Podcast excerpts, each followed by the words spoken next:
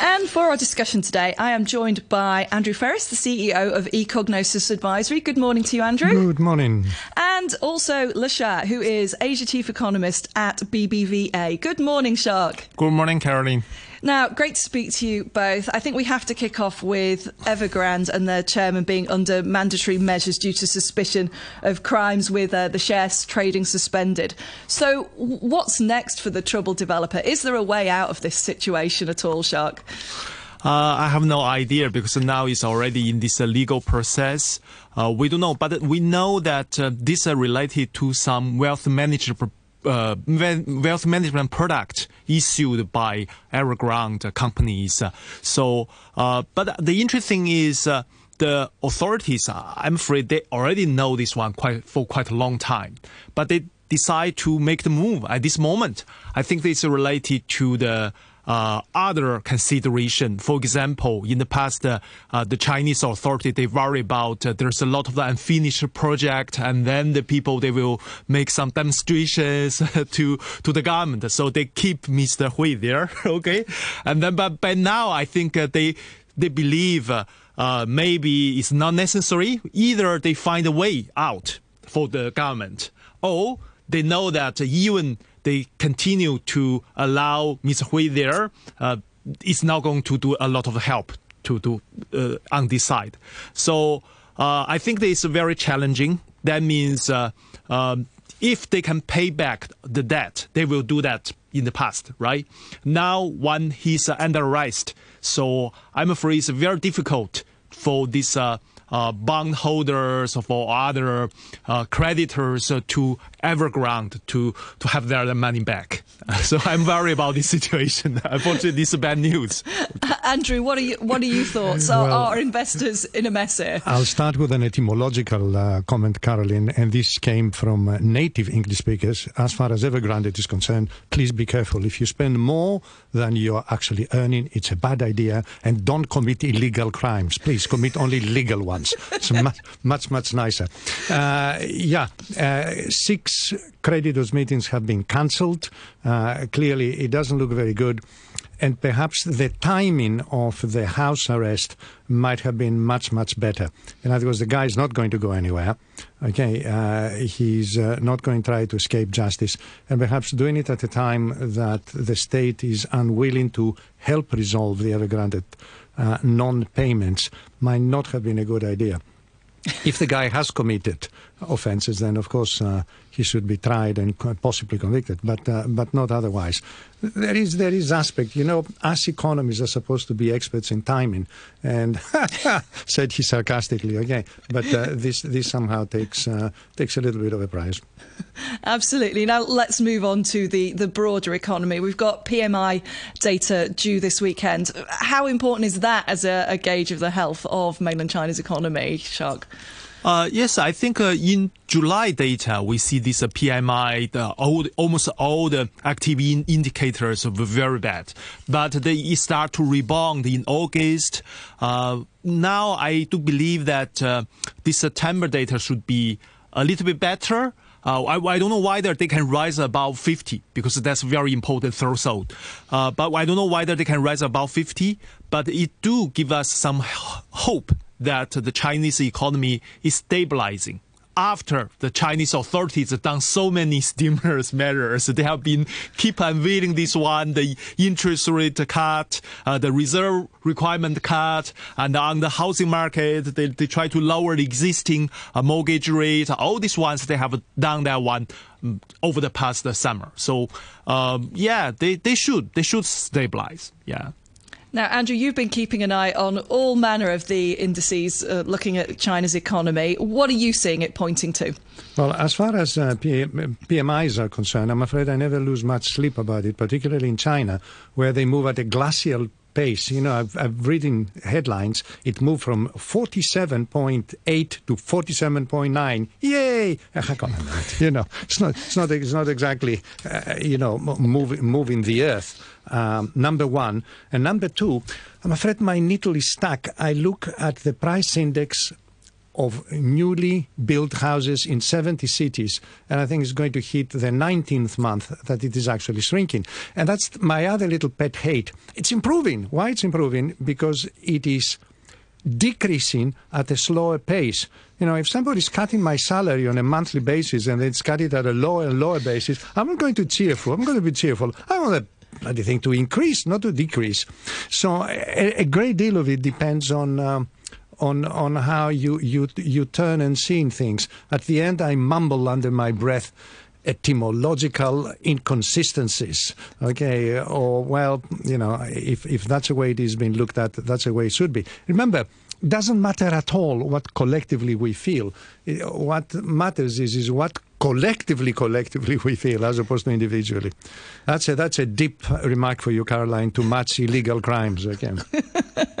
well, let's take a look at consumer confidence because that's one of the, the things that we've heard a lot of talk about. And of course, the Golden Week holidays upon us, and and that's often seen as an uptick for consumer spending. Xia, do you think that that people are going to be splashing the cash this year? Uh, I think uh, if you go to China to, to check this uh, website, we'll see. I like to say that the flight ticket, the train ticket almost ran out. I think the two or three weeks away. So that's a uh, that's a very big uh, uh, big peak season. but the, at the same time, if you look at this people's confidence, maybe their enthusiasm the of consumption. They show on this uh, service sector in these hotelings, restaurants. And now they spend a lot of money on this side, uh, traveling. Okay, but at the same time, when they make the big decision to buy these uh, durable goods, for example, uh, cars, okay? Or you think about uh, uh, in the past the Chinese uh, housing, they are an- another type of the important durable goods for for Chinese household. Uh, they become more and more cautious. I I talked to people that's very interesting in China. They told me that they are doing the business of the insurance business, and they find that now they tend to sell very big value of their of their policy. Okay, but they, it's difficult to see the small value of their policy because for this middle income uh, class, now they become more and more conservative. In the past, they spend a lot of money to uh, buy this uh, uh buy this insurance policy, make their investment. But nowadays, uh, they try to maybe save the money for the splashing uh, over the over the these holidays. okay. Andrew, how important do you think consumer confidence is in splashing the cash over the holidays? You know, I, I would like to see at the end of the Golden Week uh, the numbers that my good colleague here thinks, not thinks, believes, and possibly it's absolutely true, is going to go up. Because I have an incredibly long term view. I'd say long term view going up to five to ten years, whereby China is going to become the biggest tourist market, not outside China, but internally. You know, my favorite question is, is who's the biggest tourist market in the world? And people say, well, it must be Italy or France. Nonsense. United States. You know, the Americans don't travel overseas. They stay at home.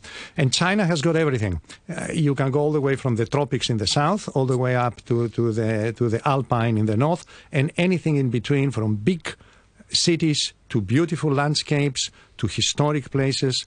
And of course, improving continuously the railroad, the railroad, and of course the road, uh, the road network, which is crucial for developing a colossal domestic tourist economy. So, if something points good uh, to the Golden Week, then it's in general bad news for Hong Kong because it means the Chinese are staying home. Well, mind you, a lot of the Hong Kongese are now not staying home and they're going to spend their money in China.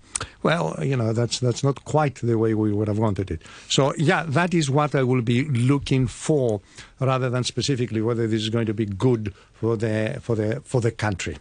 Yes, on this point, uh, I like to add that uh, nowadays uh, uh, the Hong Kong people they want to spend their money uh, in Shenzhen rather than in Hong, Hong yeah, Kong, right? Yeah. So that means if you look at the infrastructure in China, they have been improving although these uh, lockdown policies make China separated with the world outside for three years, but in fact, uh, in China, they continue to improve their infrastructure in terms of this natural landscape, in terms of their accommodations uh, to tourism. So Yeah, that's why uh, nowadays the Hong Kong people, when they go to China, they find it's uh, comfortable and they they are willing to, to spend money.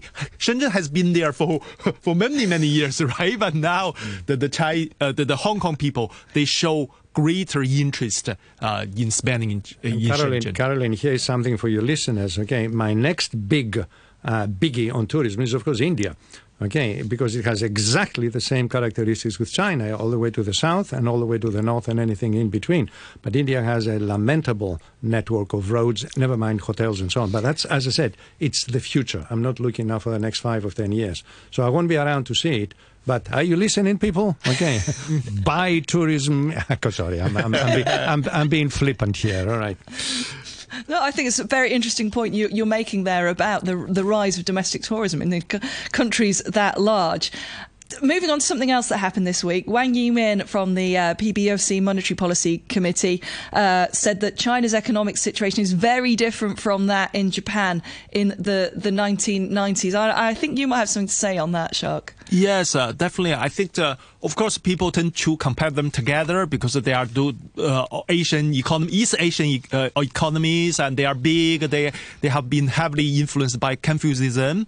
But in fact, if you look at the China now, although they have this uh, real uh, estate bubble problem, but in fact, uh, the Chinese authority have been aware of this one for a long time. They they try to in the past they try to unveil all this policy to contain the uh, bubble. So that's a total different compared to uh, Japan over that time. Over that time, I think uh, people still get used to this uh, laissez-faire style to, to manage the economy. But in China, it's a different one. At the same time, if you look at the Chinese corporate sector, interestingly, Chinese corporate sector invests very little in this uh, uh, uh, property market. That's due to the law. That's due to the regulation of the Chinese authority because they worry about that the situation. If this property market decline substantially, then they have a very negative impact on the corporate sector. I think that they are very right. They are very right. Nowadays we see this uh, uh, property market decline, but this uh, second round impact on Chinese corporate sector is very limited. And uh, last but um, not least, I like to say it's a very important point. The China is still a middle income country by this time. It's not a rich one like Japan in 1980, 1990s. So it's kind of comparing apples with, with oranges. Now, Andrew, I think this might be something you agree on and that we shouldn't really be comparing uh, central banks over a global trend.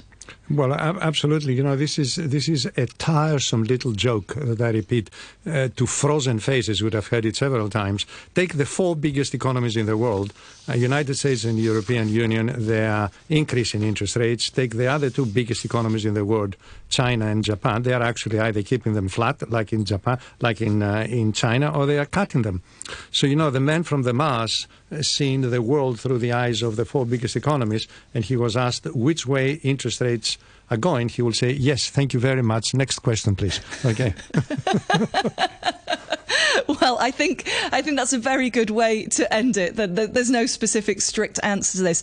Thank you very much to both of you for joining me today. That is Andrew Freris, who is the CEO of Ecognosis Advisory, and Le Xia, who is Asia Chief Economist at BBVA. Hope you have a great have a holiday have a great holiday weekend.